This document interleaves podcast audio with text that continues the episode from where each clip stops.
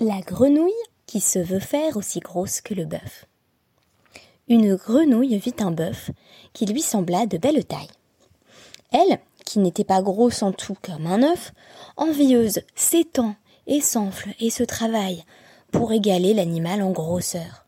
Disons, regardez bien ma sœur, est-ce assez, dites-moi, n'y suis-je point encore? Nenni. M'y voici donc? Point du tout. M'y voilà? Vous n'en approchez point. La chétive pécore s'enfla si bien qu'elle creva. Le monde est plein de gens qui ne sont pas plus sages. Tout bourgeois veut bâtir comme les grands seigneurs, tout petit prince a des ambassadeurs, tout marquis veut avoir des pages. Jean de La Fontaine, la grenouille qui veut se faire aussi grosse que le bœuf. Shalom à toutes et à tous, merci d'être de retour sur Daf Yomi pour l'étude des Dapim 4 et 5 du traité Nédarim. Daf Yomi que nous pourrions désormais renommer le Daf avec les fables de La Fontaine, et oui qui puis-je si ce sont ces références qui me viennent en premier, lors de ma confrontation préliminaire au texte de la Guémara. Aujourd'hui il sera question non pas d'une grenouille qui veut se faire aussi grosse qu'un bœuf, mais d'une personne qui se prend pour un nazir, qui se prend pour un ascète, même si je reviendrai sur cette traduction, qui est forcément réductrice, et qui se met à dire « Eh bien, je fais le vœu que je vais apporter les mêmes korbanot, les mêmes sacrifices qu'un nazir. » Que se passe-t-il ? Et par ailleurs, si on a envie de devenir nazir, mais que on n'est intéressé que par certains des aspects de cette forme d'ascétisme, par exemple, on se dit, bon, moi, m'abstenir des fruits de la vigne, ok.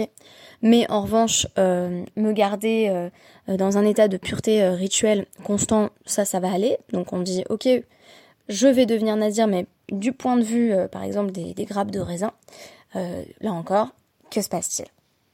En d'autres termes, est-ce qu'il suffit d'aspirer à un rôle pour pouvoir le remplir? Et comment se fait-il que la réponse à ces deux cas soit fort différente, c'est-à-dire comment se fait-il qu'on traite différemment le cas d'une personne qui dit « je fais le vœu d'apporter les mêmes sacrifices que le nazir alors que je ne le suis pas ».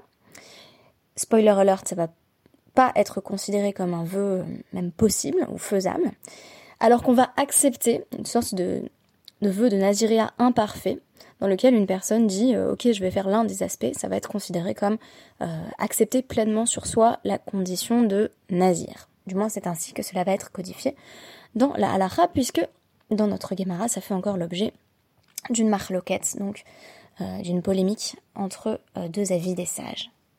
Rappelons ici qu'un sujet qui est lié de près à la question des Nédarim, donc des vœux qui nous engagent, qui nous obligent, c'est la question du Naziréa, de la Nezirut.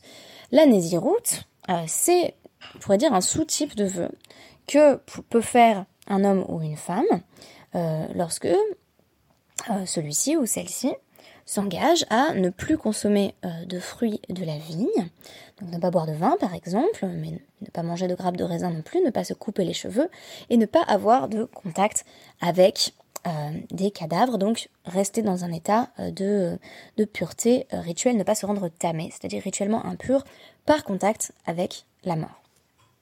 Un parallèle constant est donc proposé entre Nédarim et Nezirut à partir du passouk de Bamidbar 6.2, Ish, qui yafli l'indor Neder, Nazir les Hazir l'Hachem. Quand une personne fera le vœu de devenir Neder, littéralement vouera le vœu de ascète s'ascétiser pour Hachem, voici ce qui se produira. D'où le parallélisme entre le système du Neder et le système de la Nézirut, donc entre le vœu et le sous-vœu, si l'on veut, d'ascétisme. Nous avions notamment étudié à travers le podcast consacré à Nédarim Daf 3, que du coup, en vertu de cette association de Neder et de Nézirut, on avait les mêmes interdits qui allaient s'appliquer. Donc de même que pour un vœu, de manière générale, on a le principe de Bal te'akher qui s'applique, qui là encore est tiré d'un passouk, et qui signifie interdit de retarder, c'est-à-dire une fois qu'on s'est engagé notamment à offrir un sacrifice, ce qui est un autre type de Neder d'ailleurs, quand on s'est engagé à offrir un sacrifice, on a une certaine durée délimitée Et puis ensuite, si on n'apporte pas le sacrifice au-delà de cette durée, on est en infraction de Bal te'akher, c'est-à-dire qu'on retarde indûment ce que l'on s'était engagé à apporter. Cela s'applique aussi pour un vœu de Nazirá. Et donc, l'une des questions de la Guémara, c'était, du coup, ça pourrait s'appliquer comment ? Puisque si je dis « me voici Nazir », à partir du moment où je transgresse en fait ce vœu et que je me mets à consommer par exemple des grappes de raisin, je suis pas en infraction de Bal te'akher, c'est pas que j'ai pris mon vœu trop tard, c'est que je l'ai pris au moment où je l'ai dit. Le paradigme par défaut pour un vœu, c'est à partir du moment où on dit voici que je suis Nazir, c'est performatif, donc ça entre en effet tout de suite. Donc c'est pas que je suis en train de retarder, c'est juste que je suis en train de transgresser un autre interdit qui est l'interdit de manger en fait les fruits de la vigne. Donc la question c'était quand est-ce qu'on peut être en transgression de Bal te'akher quand on est Nazir. Un cas qu'on avait évoqué à travers le podcast précédent que j'avais trouvé intéressant, c'est celui d'une personne qui dit donc Loï Bader Minaola Maché Tehe Nazir. Je veux devenir Nazir avant de mourir. Et ici, Bal te'akher pouvait se réinterpréter comme étant une injonction finalement qui pourrait s'appliquer à tout un chacun et à tout instant. Bal te'akher, ne retarde pas, fais ce que tu as à faire maintenant, car tu ne sais jamais, tu pourrais tout à fait mourir demain. C'est exactement ce qui était évoqué à travers le fait que des min ha'isha'ata avaient les nazirs. Dès que quelqu'un dit « je veux être nazir à un moment de ma vie », cette personne devient nazir instantanément, parce que on ne sait jamais quand on va quitter ce monde. Et donc finalement, il y aurait quelque chose d'engageant dans cette parole qui entend retarder, mais se retrouve face à l'interdit de Bal te'akher. Un autre cas qui va être mentionné donc dans notre premier DAF du jour, parce que j'ai décidé d'évoquer ensemble les DAPIM 4 et 5, c'est pourquoi ce podcast sera plus long que d'habitude, hein. C'est des DAPIM très complexes, des questions extrêmement intéressantes. L'une des situations où on aurait Bal te'akher, c'est ramené par Rav Acha Bar Yaakov, c'est le cas de quelqu'un qui dit « je deviens nazir », qui gonne « din dar vehu bevet akvarot », mais il était au cimetière. Donc il est en train de dire « je fais le vœu que plus jamais je serai en contact avec des cadavres », et il se tire dans un endroit où il lui est impossible de commencer ce vœu tout de suite. Donc là, clairement, il se met face à un retard coupable. Autre exemple, donc c'est Rav Acha Béré des Rav Ika qui nous dit il peut être au verbe Bal te'akher donc tiglarto, parce que quand une personne a fini un vœu de Naziréa, cette personne doit se raser la tête, donc couper l'intégralité de ses cheveux. Et si une personne finit son vœu de Naziréa, en général c'est à peu près 30 jours, bien qu'on puisse spécifier une durée différente. Donc au bout des 30 jours, la personne laisse passer encore quelques jours sans se raser la tête. C'est une personne qui est en retard sur le fait de se couper les cheveux. Et on nous dit, cela est non seulement du point de vue d'une personne qui dit que c'est me'akev, ça veut dire quoi me'akev ? Ça veut dire ça empêche. Donc si quelqu'un avait fait un vœu de Nazirá de 30 jours, et puis finalement ne se coupe pas les cheveux, ça l'empêche de recommencer en gros à boire du vin, à manger des raisins. Mais même si on dit que c'est pas me'akev, c'est-à-dire que tu peux quand même au bout de 30 jours reprendre tes petites habitudes, manger tes grappes de raisin et boire ton vin, c'est quand même une mitzvah de se couper les cheveux, de se raser la tête. Et comme cette personne ne le fait pas, elle est quand même en situation d'infraction vis-à-vis de Bal te'akher. Un autre exemple qui est donné bien entendu dans la même veine, c'est celui de Bal te'akher korbanotav. C'est une personne qui aurait fini ses 30 jours par exemple, ou la durée délimitée de son naziréa, et qui n'a pas apporté le sacrifice qu'une personne doit normalement apporter à la fin donc d'un temps déterminé pour le Nazirá. Normalement, quand on finit donc la période de Nazirá, de Nezirut, on doit apporter un sacrifice. Si on l'a pas fait, on est en infraction de Bal te'akher. Donc question de la Guémara. Est-ce qu'on a vraiment besoin d'un Ekech pour déduire cela ? C'est-à-dire, est-ce qu'on a vraiment besoin de nous dire il y a une association dans les psukim très étroite entre le Neder et la Nezirut, sachant que de toute façon, Bal te'akher, ça s'applique à tous les corbanotes, donc il n'y a pas vraiment d'exclusivité. De toute façon, quand tu dis que tu vas apporter un sacrifice, tu peux pas le faire plus tard que ce à quoi tu t'étais engagé. Alors, dans le traité Rosh Hashana, on avait mentionné la durée réglementaire de 3 régalim, donc tu as 3 fêtes de pèlerinage pour... en fait, remplir tes obligations. On nous dit, qu'est-ce qui est spécifique avec Nezirut ? Réponse de la Guémara.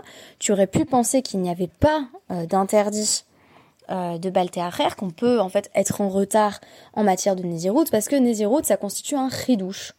Un chidouche, c'est une nouveauté, c'est en fait une sorte de voilà, de loi individuelle qui concernerait spécifiquement la Nezirut. Ce serait un cas à part entière, un cas peut-être exceptionnel de vœux qui ne correspondrait pas forcément aux mêmes règles. Du coup, la majeure partie donc de notre DAF 4 va être consacrée à la recherche du chidouche. C'est un peu comme quand on étudie un texte de manière générale. Qu'est-ce qui est si différent à propos des lois de Nezirut ? Et qui pourrait justifier que l'on pense qu'il n'y a pas de Bal te'akher pour les lois qui concernent le Nazir, alors qu'en réalité, oui, il y a un problème de Bal te'akher tout de même. Alors, on nous propose une première suggestion qui est intéressante, c'est que une personne qui n'est pas une personne Nazir ou Nazirá ne peut pas être Makdish, un korban, donc ne peut pas sanctifier un animal pour en faire un sacrifice, de hatarat Nazir. Le Nazir, donc, quand il termine donc sa période désignée d'ascétisme, doit apporter le hatarat Nazir, littéralement le sacrifice expiatoire du Nazir, même si c'est pas sûr qu'il s'agisse à proprement parler d'une expiation au sens où quelqu'un aurait commis une faute. Je dirais que là aussi, il y a marloquette entre les sages, c'est-à-dire qu'on n'est pas exactement d'accord sur ce que le Nazir vient faire exactement quand il apporte un sacrifice. Qu'est-ce que ça signifie ? Eh bien, pour revenir à ma grenouille qui veut se faire aussi grosse qu'un bœuf, quand on n'est pas Nazir, on ne peut pas apporter de sacrifice de Nazir. Il y a un parallèle qui va être proposé par la suite qui est intéressant, qui est le parallèle avec une femme qui vient d'accoucher, qui apporte également un sacrifice de type ratat, bien qu'elle n'ait rien à se faire pardonner. La Guémara va être assez explicite là-dessus. Même si, là encore, on pourrait ramener d'autres textes qui amènent à penser qu'elle a peut-être à se faire pardonner le fait de s'être engagée au moment où elle souffrait pendant l'accouchement à ne plus avoir d'autres enfants. Ici, cette Guémara rend explicite le fait que c'est pas vraiment un sacrifice d'expiation, c'est pas une capara, elle a pas quelque chose dont elle devrait se repentir. Donc on nous dit, en réalité, il n'y a pas un chidouche extraordinaire là-dedans, parce que il y a un autre type de sacrifice qui s'appelle khatat relève. C'est pour le coup un sacrifice clairement, oui, expiatoire, qui vient avec le but de se faire pardonner une transgression, et c'est quand on a mangé, donc relève des graisses interdites, et que bah, on apporte un sacrifice pour se faire expier cette transgression précise. Et on nous dit, là encore, logiquement, en matpisa beneder, on ne peut pas accepter d'apporter un sacrifice de ce type à travers un vœu. Je ne peux pas faire le vœu que je vais apporter un sacrifice qui correspond à une transgression que j'ai pas faite. Et là encore, cependant, on a l'interdit de Bal te'akher comme pour tous les autres vœux. Ça veut dire quoi ? Ça veut dire que si j'ai consommé des graisses interdites, et que donc j'ai fait le vœu d'apporter, je dis bah voilà, je vais apporter un animal X. Faudrait que je me renseigne d'ailleurs sur le type de khatat spécifique, hein, parce que je pense que ça doit être tout à fait déterminé, mais j'ai juste plus le tableau des sacrifices sous les yeux. Donc j'apporte l'animal X en guise de korban au temple. Si je ne l'apporte pas, alors que j'ai consommé des graisses interdites, je me retrouve en situation de Bal te'akher, je transgresse cet interdit de trop laisser traîner, en fait, mon sacrifice, eh bien, ça s'applique pour un vœu de ce type, et ça s'applique aussi pour le Nazir. Donc finalement, les lois liées au Nazir sont pas si exceptionnelles que ça. J'ai l'impression qu'il y a une tension, en fait, dans tout ce DAF 4, entre le fait de souligner que Nazir, c'est finalement que un souka de Neder, c'est un type de vœu un peu particulier mais qui correspond en fait aux mêmes règles, et le fait de dire non mais il y a quand même un chidouche, c'est quand même pas tout à fait exactement comme les autres types de Nédarim. Et donc finalement, quand on s'efforce de trouver le chidouche, donc maï chidouché, la Guémara va nous dire bah le chidouche c'est peut-être, c'est une hypothèse qui semble d'ailleurs soutenue par le Rambam, dans Ilchot Nezirut, les lois liées à, on va traduire là encore par la 16, par un raccourci bien entendu, c'est que quand quelqu'un dit donc Hareni Nazir, je suis Nazir afilou min Khartsan, donc je suis Nazir seulement pour littéralement les pépins. Ça veut dire quoi ? Ça veut dire j'accepte de ne plus consommer de pépins de raisin. Ok. Tu me diras, t'es pas allé très loin là dans ton vœu. Avait Nazir la colle. Et pourtant, on lui impose toutes les autres obligations du Nazir. C'est-à-dire, il peut plus boire de vin, on peut plus manger non seulement le pépin, mais également la grappe de raisin.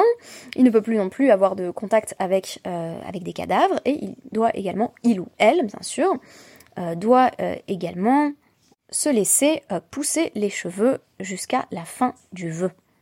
Donc c'est ça qui est exceptionnel avec le cas du Nazir. C'est-à-dire que quand bien même tu t'engages que sur une petite partie, on te compte comme si tu t'étais engagé sur le tout. Et c'est pour ça que l'on pourrait penser que Bal te'akher ne s'applique pas, parce que déjà on t'a en quelque sorte forcé la main sur ton engagement à partir de l'engagement minimal que j'avais proposé au départ. On va pas en plus maintenant t'imposer un autre interdit d'avoir par exemple apporté ton sacrifice trop tard ou de t'être coupé les cheveux trop tard alors que toi tu n'avais pas l'intention de le faire au départ. Kamash malan que si.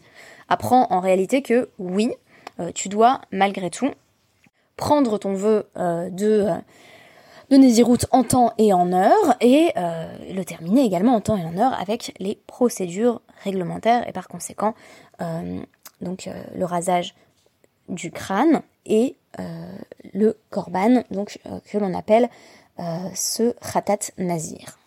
Et c'est en effet ce que va venir confirmer donc le Michinatoraï Chot Nezirut Aleph tête en nous disant donc toute personne qui dit moi je veux bien être nazir mais seulement pour les pépins ou seulement pour les grappes de raisin ou alors je veux bien seulement ne pas me raser la tête donc me laisser pousser les cheveux ou alors je veux seulement minatouma, être nazir minatouma, ça veut dire m'écarter en fait de l'impureté rituelle liée à la mort.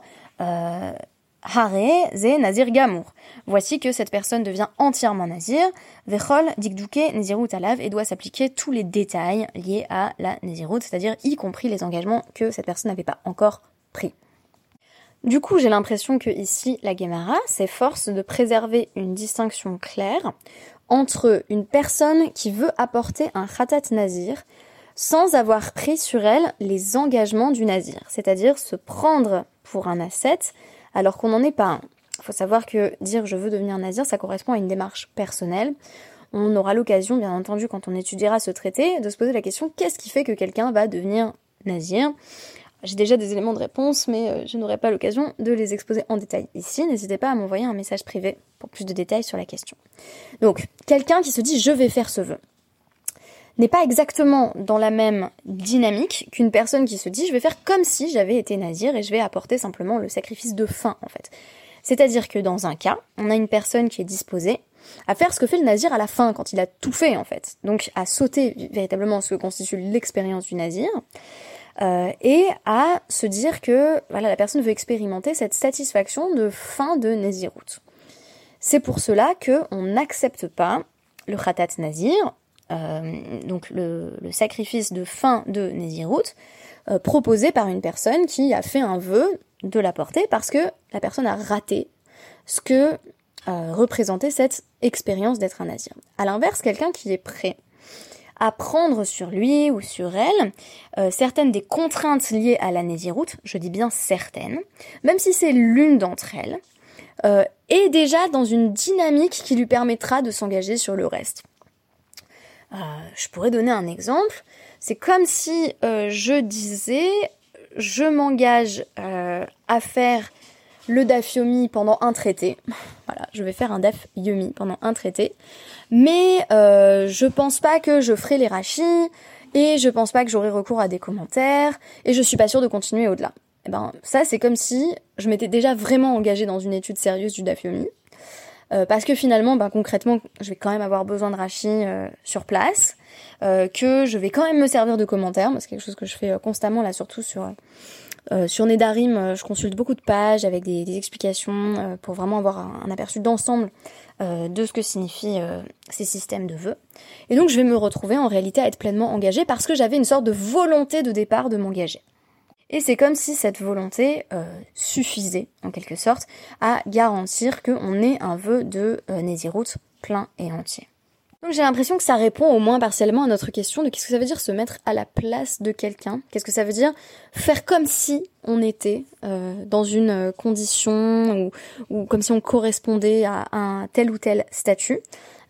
Ici, on nous montre que peut devenir véritablement nazir, non pas la personne qui prend la Nezirut par le dernier bout, qui se dit j'aimerais bien savoir ce que ça fait quand on termine un vœu d'ascèse, mais plutôt la personne qui manifeste quelques bonnes prédispositions pour se lancer dans un vœu de ce type. Et la deuxième partie de mon podcast, que je vais évoquer plus rapidement, est liée à ce qu'on pourrait appeler un autre aspect des Nédarim, c'est l'aspect interpersonnel. dans un Neder où on s'interdit quelque chose, on peut développer un certain rapport avec un objet. Donc on dit, voilà, cet objet, cette tablette de chocolat devient pour moi comme un korban, ou comme quelque chose qui est ekdesh, comme quelque chose qui est sanctifié. Et ici, sanctifié va avoir le sens de séparer. Ça veut dire au contraire, je le mets à distance de moi-même. Je veux être moins en relation avec cet objet. Encore, faudrait se poser la question de pourquoi. Qu'est-ce qui fait qu'on fait un neder ? Ça, c'est une question de fond à laquelle je ne répondrai pas pleinement aujourd'hui, mais je tenais à souligner que il s'agissait donc d'un processus de distanciation vis-à-vis de l'objet. Ce qui est intéressant, c'est qu'on peut aussi faire une distanciation de ce type vis-à-vis d'une personne. Et là, on reprend donc certaines des formules de la Mishnah, où quelqu'un dit « Mudar animimar », donc ou « Moufeshrani mimar » ou « Meruchakani mimar ». Donc je suis moudar vis-à-vis de toi, ça veut dire je suis dans une relation de vœu vis-à-vis de toi. Et ici, le vœu désigne précisément cette démarche d'éloignement, d'impossibilité de tirer le moindre profit de la personne, en fait d'impossibilité d'un échange. Ou alors je suis séparé de toi, ou alors je suis distancié vis-à-vis de toi, qui sont finalement des termes pour l'instant synonymes. On aura l'occasion ensuite de préciser des différences. On nous dit, donc, d'après la Mishnah, il suffit d'avoir dit ces yadot. Donc les yadot, on disait que c'est comme le manche, ou comme la anse d'une tasse, c'est-à-dire qu'on a une partie de la formule et pas l'intégralité du vœu. L'intégralité du vœu, ce serait rajouter je m'interdis de consommer la moindre chose qui émane de toi, par exemple, ou de goûter quoi que ce soit que tu aies préparé. Mais si on a dit juste les formules, donc moudar, moufreshani ou mouchrakani, ça marche quand même. Même si on a dit qu'une partie de l'énoncé, je vous renvoie là-dessus à mon premier podcast pour expliquer pourquoi un énoncé incomplet est quand même considéré comme un énoncé signifiant. Et Shmuel de préciser là-dessus dans la Guémara, non, pour qu'il y ait une interdiction pleine et entière, enfin du moins c'est la première interprétation que j'avais de Shmuel, ça va être un peu repris dans le DAF 5, il faut que la personne précise, effectivement, il m'est interdit de manger la moindre chose que tu aies faite, de goûter quoi que ce soit qui vienne de toi. Donc une première interprétation de Shmuel qui est proposée par la Guémara, c'est celle qui me semblait la plus évidente, c'est de dire, si j'ai pas dit la formule finale, finalement, il n'y a pas de relation d'interdiction du tout. Le vœu ne rentre en action, le vœu ne fonctionne en fait, que si j'ai dit une formule entière. Donc ici, Shmuel viendrait nous dire, quand je me suis interrompue, pas par un effet d'épanorthose par exemple au milieu de ma phrase, quand j'ai commencé à énoncer un vœu mais que je ne l'ai pas intelligiblement annoncé de part en part, alors il n'y a finalement pas de vœu. En réalité, dans le DAF 5, notre Guémara va prendre une direction très différente, en nous disant qu'il y a quelque chose de plus extrême dans le fait de dire simplement « Mudarani mimar » ou « Moufreshani mimar » ou « Merchokani mimar ». C'est-à-dire que si je dis, par exemple, je vais prendre l'exemple de « Mudarani mimar », je suis dans une relation de vœu vis-à-vis de toi. Mudar, c'est la même racine que Neder, donc je suis non pas voué à toi, mais voué contre toi, en fait, c'est un vœu qui éloigne. Si je dis, par exemple, je suis voué vis-à-vis de Tali, et que je ne précise pas que mon vœu, c'est que je ne peux plus manger quelque chose que Tali a préparé, alors ça veut dire, donc dans cette lecture de Shmuel, que non seulement je ne peux plus profiter de quoi que ce soit qui émane de Tali, mais Tali ne peut plus non plus profiter de quoi que ce soit qui émane de moi. Pourquoi ? Parce qu'en ne précisant pas que la portée de ce vœu, c'était « je peux plus manger tes plats », j'en ai fait un absolu. J'ai dit donc Moudar animimar. C'est comme tu es comme sanctifié pour moi. Et sanctifié c'est séparé, et donc séparé c'est éloigné. Et par conséquent, je t'ai distancié de moi. C'est vraiment comme une sorte de fin de non-recevoir. C'est comme si on disait je coupe les ponts, je coupe tout lien. Et ce qui est intéressant, c'est que notre DAF, donc le DAF 5, va s'interroger sur le fait que ça s'applique potentiellement également à la personne d'en face. Ce qui veut dire que par ma parole d'ailleurs, en l'occurrence peut-être incomplète, c'est toute la question, je peux faire en sorte que soit totalement coupée ou distanciée la relation que j'entretenais avec quelqu'un. C'est-à-dire, imaginons, c'est comme si en fait j'allais voir quelqu'un et je lui disais on n'est plus ensemble, on n'est plus en couple. Est-ce que cette parole signifie effectivement que du coup, oui, je lui impose cette réalité? La personne d'en face ne peut pas dire si on est en couple quand même. En fait, à partir du moment où j'ai dit on n'est plus en couple, on n'est plus en couple. Là, c'est la même chose, mais pour le Neder. Je dis, je suis distanciée de toi, et désormais la personne est effectivement et concrètement distanciée de moi, et ne peut plus non plus bénéficier de quoi que ce soit que je lui prépare moi-même. Évidemment, tout cela va poser bon nombre de questions à la Guémara qui va nous dire « mais je comprends pas, est-ce qu'il faudrait pas préciser quand même que ça c'est si je dis je suis moudar vis-à-vis de toi et toi aussi tu es moudar vis-à-vis de moi » ou est-ce qu'il suffit de dire « je suis moudar vis-à-vis de toi » pour que l'inverse soit tout à fait évident et compréhensible. Autre question qui va être posée par la Guémara, est-ce simplement une question de langage? Est-ce que la manière dont je le dis va avoir une influence sur le résultat? Est-ce que, par exemple, si je dis distancier pour toi et distancier vis-à-vis de toi, ça va avoir une différence concrète et pratique? L'une des tentatives d'explication de ces différentes formules énigmatiques, c'est que tant que j'ai énoncé, justement, un énoncé complet, tant que j'ai dit, je suis dans une relation de Neder vis-à-vis de toi, chez Annie Ochellar, je peux plus rien manger que tu aies préparé. Ou chez Annie Toemlar, je peux plus rien goûter que tu aies préparé. Tout cela est clair. Maintenant, il faut comprendre le sens même des énoncés Moudar Mimar, Moufreshani Mimar, et donc Shmuel va finalement les reformuler en nous disant, donc qu'est-ce que ça veut dire Moudar? Ça veut dire j'ai plus envie de te parler en fait. Et donc, ce serait une manière de rendre Ekdesh, enfin de sanctifier presque, une sorte de fin de non-recevoir dans les relations interpersonnelles. Moufreshani Mimar est réinterprété à la fin du Hamoud Aleph de notre Daf 5 comme signifiant Velo Avdena Imar Masa Umatan. Mashma. La signification de cette déclaration, c'est je veux plus avoir affaire avec toi, to have any business with you, c'est faire du commerce en fait. Je veux plus qu'on fasse du commerce ensemble. Et Meruchakani Mimar, je suis à distance de toi signifie que je ne veux pas me tenir à une distance de moins de 4 coudées de toi. Donc c'est vraiment séparation physique. Donc finalement on a des énoncés qui sont assez proches mais qui désignent dans tous les cas une modalité de fin d'une relation.